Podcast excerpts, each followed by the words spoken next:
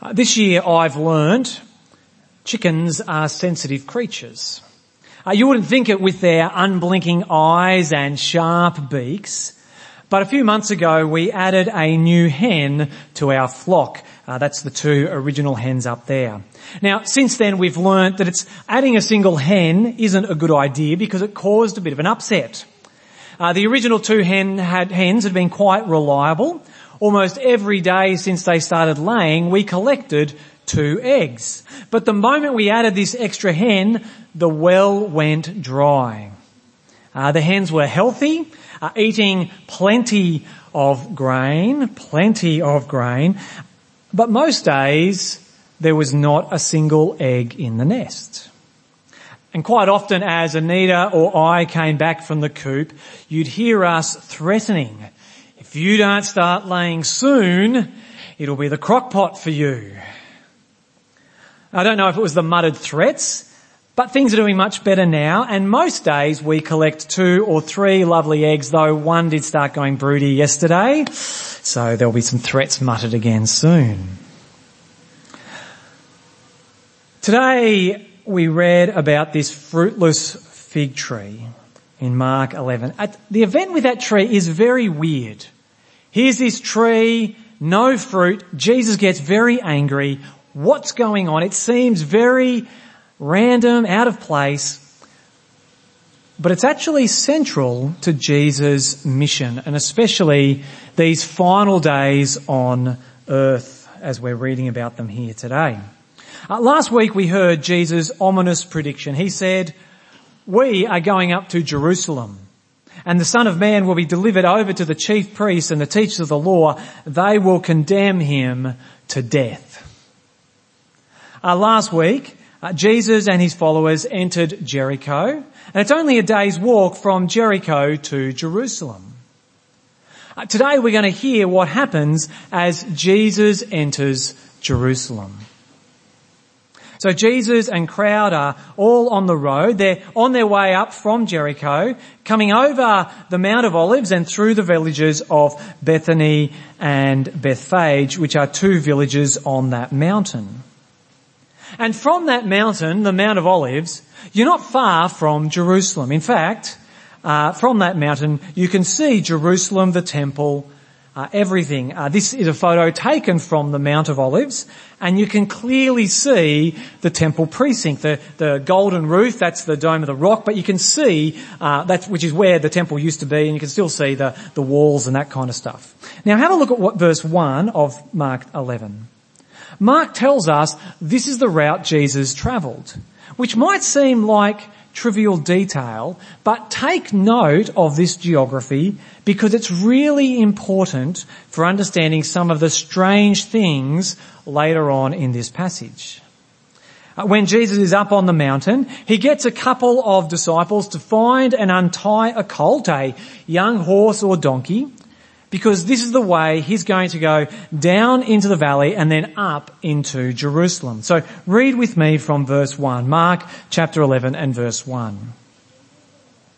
As they approached Jerusalem and came to Bethphage and Bethany at the Mount of Olives, Jesus sent two of his disciples saying to them, go to the village ahead of you and just as you enter it you will find a colt tied there which no one has ever ridden.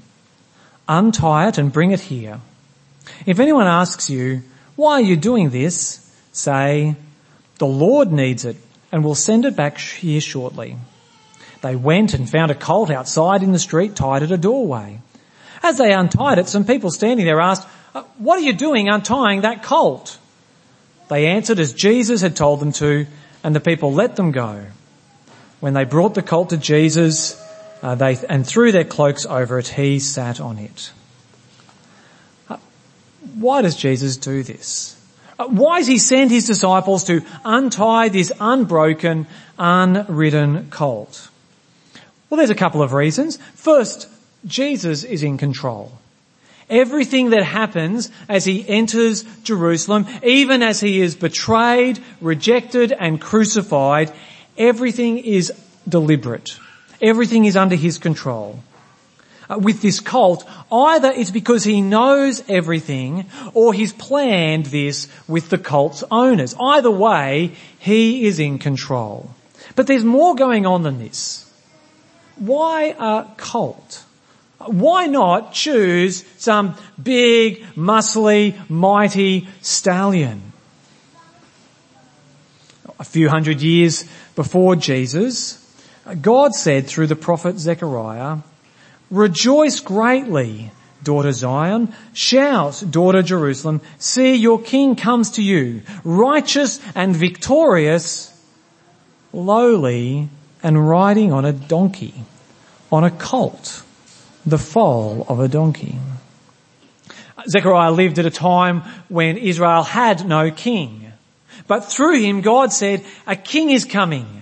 A humble king, a lowly king, a king who's not going to march into Jerusalem on a war horse, but he's going to be riding a colt.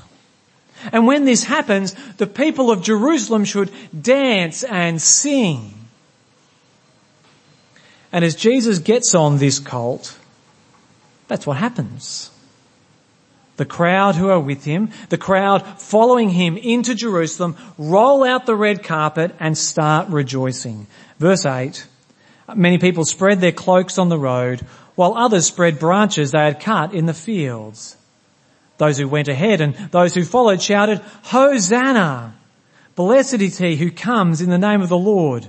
Blessed is the coming kingdom of our father David. Hosanna in the highest heaven.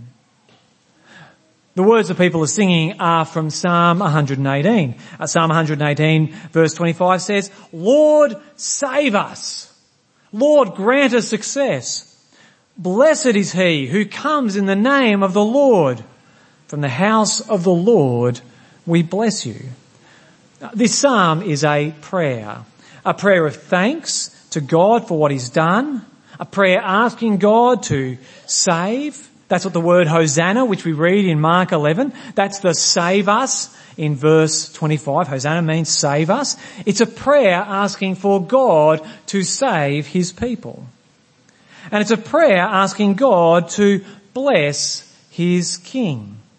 And you can see it's got this call and response bit. In verse 26, the travelers coming into Jerusalem, they sing, blessed is he who comes in the name of the Lord. And then the people in Jerusalem, the people in the temple, the house of the Lord, they're meant to respond, we bless you. But not on this day. On this day, there is silence from the temple. Verse 11. Jesus entered Jerusalem and went into the temple courts. He looked around at everything, but since it was already late, he went out to Bethany with the twelve. Huh. What an anticlimax. As the crowd comes down the Mount of Olives praising God as this procession enters Jerusalem lining the dusty streets with soft cloaks and leaves, we expect something big to happen. Maybe we expect Jesus to march up to Herod's palace and take the throne by force. Or maybe for Jesus to go into the banking district and be welcomed by the financial power brokers as they negotiate to fund his army and his kingdom. Or even just that the priests would praise God and bless the Messiah. But none of this happens. Jesus goes to the temple, looks around, and not a word is spoken. He's shown he's in control. That whole cult thing, he's, he's completely in control, self-consciously entering Jerusalem as the promised king of Zechariah, but nothing's happening. What's going on? What's going through his mind? Well, the next day Jesus heads back into Jerusalem and on his way he gets into an altercation with a fig tree. Verse 12. Uh, the next day as they were leaving Bethany, Jesus was hungry. Seeing in the distance a fig tree in leaf, he went to find out if it had any fruit. When he reached it, he found nothing but figs because it was not the season for figs. Then he said to the tree, may no one ever eat fruit from you again. And his disciples, disciples heard him say it. Now at first glance this seems irrational and over the top. Jesus is angry at a tree for not even having, for not having any fruit and verse 13 tells us it's not even fig season. It, it, seems even less rational than trying threatening chickens for them to start laying again. Why is Jesus so harsh with this tree? Well, keep that question in the back of your mind as we follow Jesus to the temple. Verse 15. On reaching Jerusalem, Jesus entered the temple courts and began driving out those who were buying and selling there. He overturned the tables of the money changers and the benches of those selling doves and would not allow anyone to carry merchandise through the temple courts. And as he taught them, he said, is it not written, my house will be called a house of prayer for all nations, but you have made it a den of robbers. It's not the day to get into Jesus' way, is it? What's going on here? Uh, the temple in the first century, uh, the main building of the temple was surrounded by a court, a courtyard. And it seems that this court was packed full of people running religious businesses. Now, selling animals for sacrifice isn't the real problem. The law of Moses allowed for this. So you didn't have to walk your cows or sheep or doves hundreds of kilometres. Instead, what you could do is sell your animal back home and go up to Jerusalem and buy one for sacrifice. Trading itself wasn't the issue. The problem was they'd set up in the courtyard, in the court of the Gentiles. Uh, this is the space just outside the main temple which was meant to be for non-Jewish people, for the nations to come and pray to the one true living God. Non-Jews weren't allowed into the proper temple, but they were meant to be allowed in the outer courts. But these traders were taking up all the space, so there was nowhere for the Gentiles to come to God. Now maybe this was deliberate. Maybe they wanted to keep those dirty foreigners out of their temple. But I wonder if it was just an oversight. They'd lost sight of what God had promised through his prophets. Uh, they were more interested in getting their own religion right and they were so um, fixated on that. They just didn't even think about God's plans and what God had promised long ago through the prophets.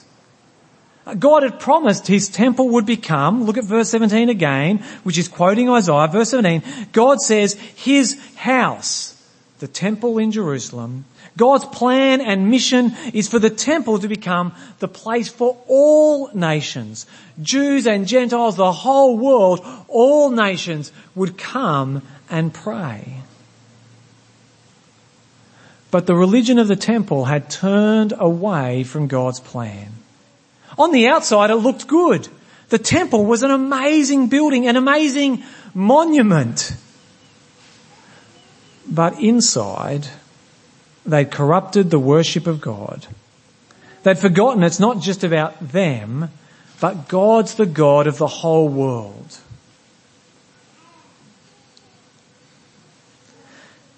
And the religious leaders, as they see Jesus do this, they get the message.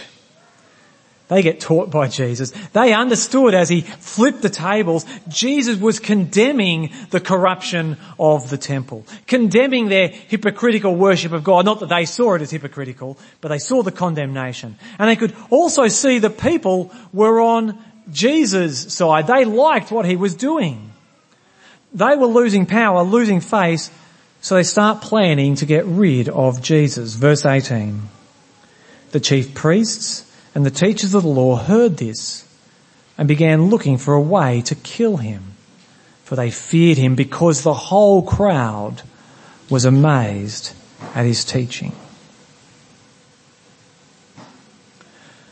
As the religious leaders begin plotting, Jesus goes back out to the villages.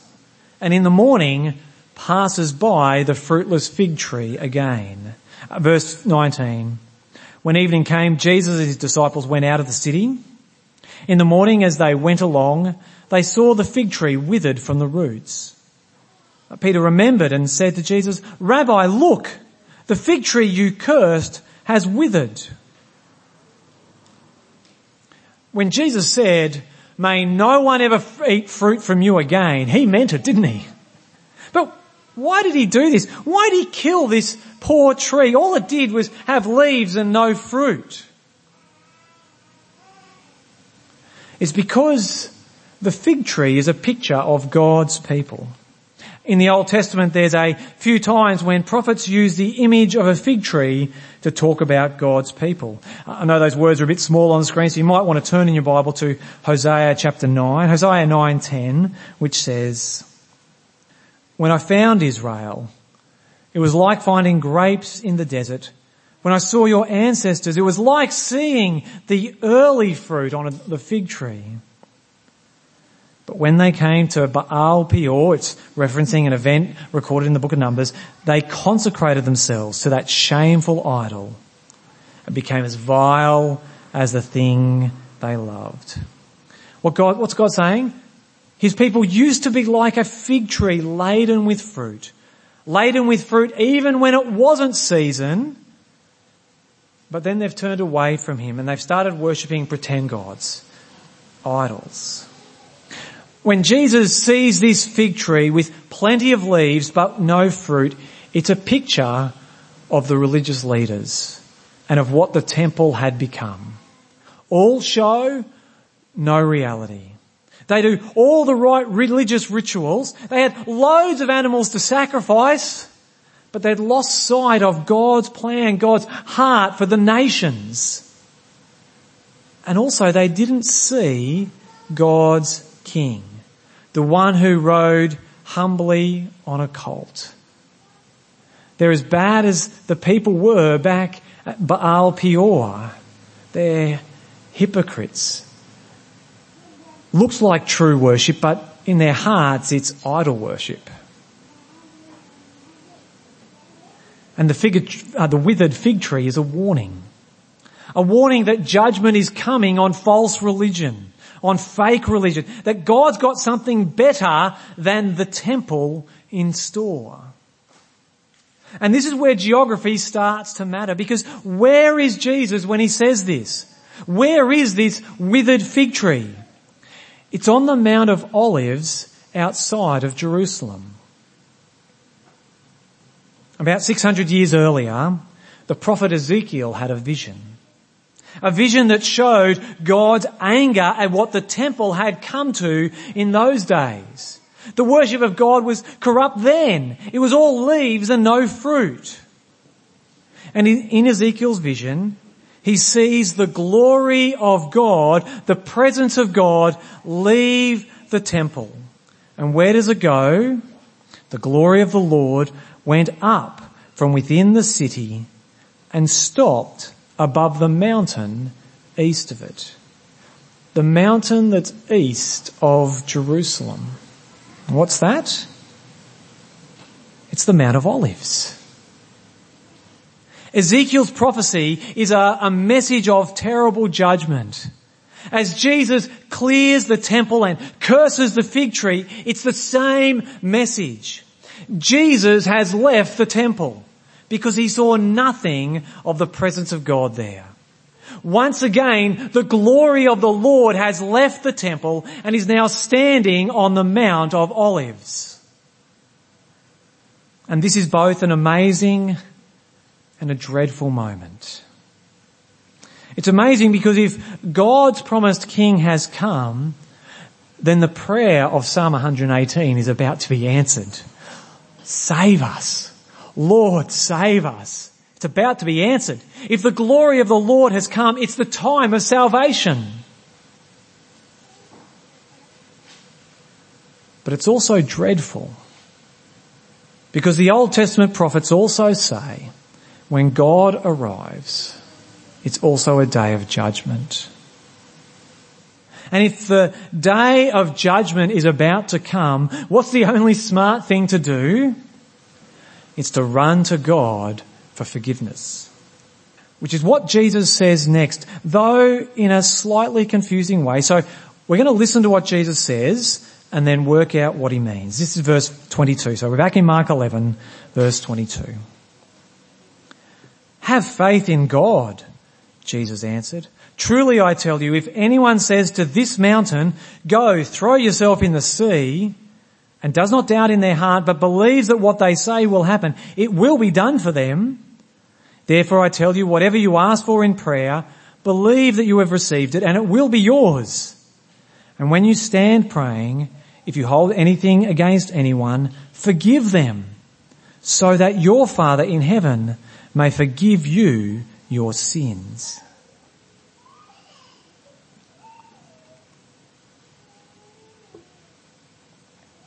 What's Jesus saying? Why would anyone want a mountain to end up in the ocean? It's a strange verse. Lots of people assume it's a, a saying, a turn of phrase. They, that Jesus is saying, you think it's amazing I can make a fig tree wither? Well, just you wait. If you pray, God will remove any of the mountains in your life, whether that's the mountain of cancer or a mountain of debt or a mountain of conflict in a relationship. Some people think Mark 11:24 means whatever you pray, it's going to happen. You can make God do whatever you like if you just believe enough. And sadly, this kind of teaching destroys people's faith. Because if this is what Jesus means, what happens if you pray, if you believe God can move your mountain and nothing happens? Well, you've got two choices, don't you? Option one, blame God. Jesus said, prayer can move mountains, but it doesn't, so Jesus lied. That's option one. Option two is, blame yourself. Or blame the person who's suffering. Why are they suffering? Well, obviously they don't believe enough. Their faith is weak and so it's their own fault they're sick with cancer or can't get a job. That's such a damaging teaching. Though if it's what Jesus said, we'd have to face up to it. And maybe that's what he would mean if Jesus had said in verse 23, truly I tell you, if anyone says to a mountain, go throw yourself into the sea and does not doubt in their heart, it will be done for them. But Jesus didn't say a mountain. He didn't say some mountain. He says this mountain. Why? Why would anyone want this mountain to be thrown into the sea? Well, once again, geography is important. What is this mountain? Uh, when he says this mountain, he might be pointing at Jerusalem, Mount Zion. And if that's what he means, then this is another message of judgment. Jesus is saying Jerusalem is no longer, it no longer stands for God's place. It's corrupt. And so the temple is no longer where people will go to offer sacrifices. It's no longer the place you need to go to be right with God because Jesus' body is the true temple. And his death will be the final, once for all sacrifice for sin. And so this mountain may as well go jump in the, jump in a lake because it's no longer where we go to meet with God. So he could be, as he says, this mountain Jesus might have his finger pointing at Jerusalem. Though I wonder if again, it's actually about the Mount of Olives. In the prophet Zechariah, the same prophet who spoke about God's king humbly entering Jerusalem on a colt, Zechariah talks about the day of the Lord, the day of God's salvation and judgment. And Zechariah says, on that day, his feet will stand on the Mount of Olives east of Jerusalem. And the Mount of Olives will be split in two from east to west, forming a great valley with half of the mountain moving north and half moving south. Why would you pray for a mountain to be moved? If you knew Zechariah 14:4, it's because you're praying for God's kingdom to come For God himself to come and stand on the Mount of Olives bringing salvation and judgment. Uh, neither Jesus nor Zechariah is talking literally about chunks of rock moving around. It's picture language. On that day when God shows up, it's going to shake the earth to, its core. Uh, now whichever mountain Jesus was referring to, and I'm leaning towards the Mount of Olives because of Zechariah 14, either way though, the message is pretty much the same he's telling his disciples to pray for what the Old Testament prophets called the day of the Lord. To pray for the coming of God's kingdom. In black and white language, he's telling them to ask God to send Jesus to die on the cross and rise again. And this is why Jesus says, whatever you ask for in prayer will happen. Because God has promised it. Jesus has said three times that he's going to Jerusalem. He's going to be rejected by the religious leaders. He'll be killed and three days later rise again. And if this is about to happen, if God's king has arrived, if from the biblical perspective it's the end of the world, what should you do? Well, it's the time for righting wrongs and even more the time to ask God for forgiveness. Now I realise this is a bit of a head spin. Uh, you've got to know the Old Testament fairly well to, to understand what Jesus is going on here. And even what Jesus says himself is pretty tricky. So if I've lost you, listen up. What does it mean to pray to move mountains? It's praying for God's salvation to come. It's praying for Jesus' death and resurrection. So what's it mean for us? Because we live on the other side of that day. We live in the time between Jesus' resurrection and his return. So we don't need to pray for the cross and resurrection to happen. But we live in the time when we can be forgiven through Jesus. So we do need to listen to Jesus. The time is short. Now is the time to receive Christ and the forgiveness he offers and be prepared to meet our Maker.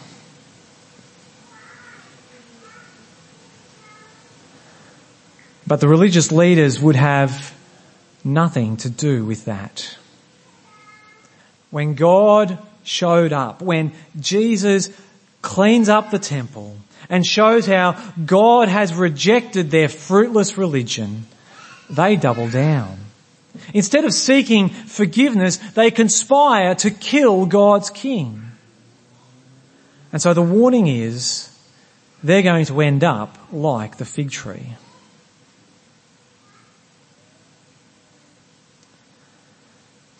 And brothers and sisters, we need to hear that warning too, don't we? Are we like the fig tree? All leaves, but no fruit. I wonder whether in the temple they were so busy with their own religion they'd lost sight of God's vision, God's mission to the world. They may not have been deliberately excluding Gentiles, but they'd lost sight, they'd overlooked God's plan. They had a nice religion that was very comfortable for them, but had nothing to do with the fruit God was seeking. What about us? What are the things we do that crowd out mission. That subtly say to people, you're not important to God. You're not welcome here. I once visited a church that was celebrating Tartan Sunday. Now they probably didn't mean it, but it screamed the moment you walked in the front door, God is only for people of a particular ethnicity, of a particular heritage of a particular history. How might we be communicating something like that? That Jesus is only for you if you come from this kind of family, or your children have this kind of education, or you do this kind of work. What are the tables Jesus needs to flip here? Uh, we also need to hear the warning, don't we? Do we look good on the outside? We go through the motions of religion, meeting at church, singing and praying, but we're not captured by God's mission for the world. We want to keep the world out, build the wall higher, keep us safe. God's plan is to save sinners here and everywhere. Do you have a heart for the thousands, the tens of thousands of lost people in our region? Do you pray that they will receive God's salvation? Do you ask God to use yourself and our church in doing that? Because that's why Jesus came. It's why he entered Jerusalem to answer the prayer of Psalm 118, Lord, save us. Uh, Jesus came to bring God's salvation to the world. Let's pray. Our loving Father, we thank you that you have answered the prayer of Psalm 118. That salvation has come in Jesus. We praise you that the temple, the place we meet you, isn't a building but is a person, the Lord Jesus Christ. We thank you because you have won salvation and forgiveness is available in the Lord Jesus. Please help us to be a fruitful church, to be a people captured by your mission, who get rid of things that distract us from taking the good news of Jesus to our region and the world. We ask you to be pleased to be saving many people in our region. For Jesus' sake we pray. Amen.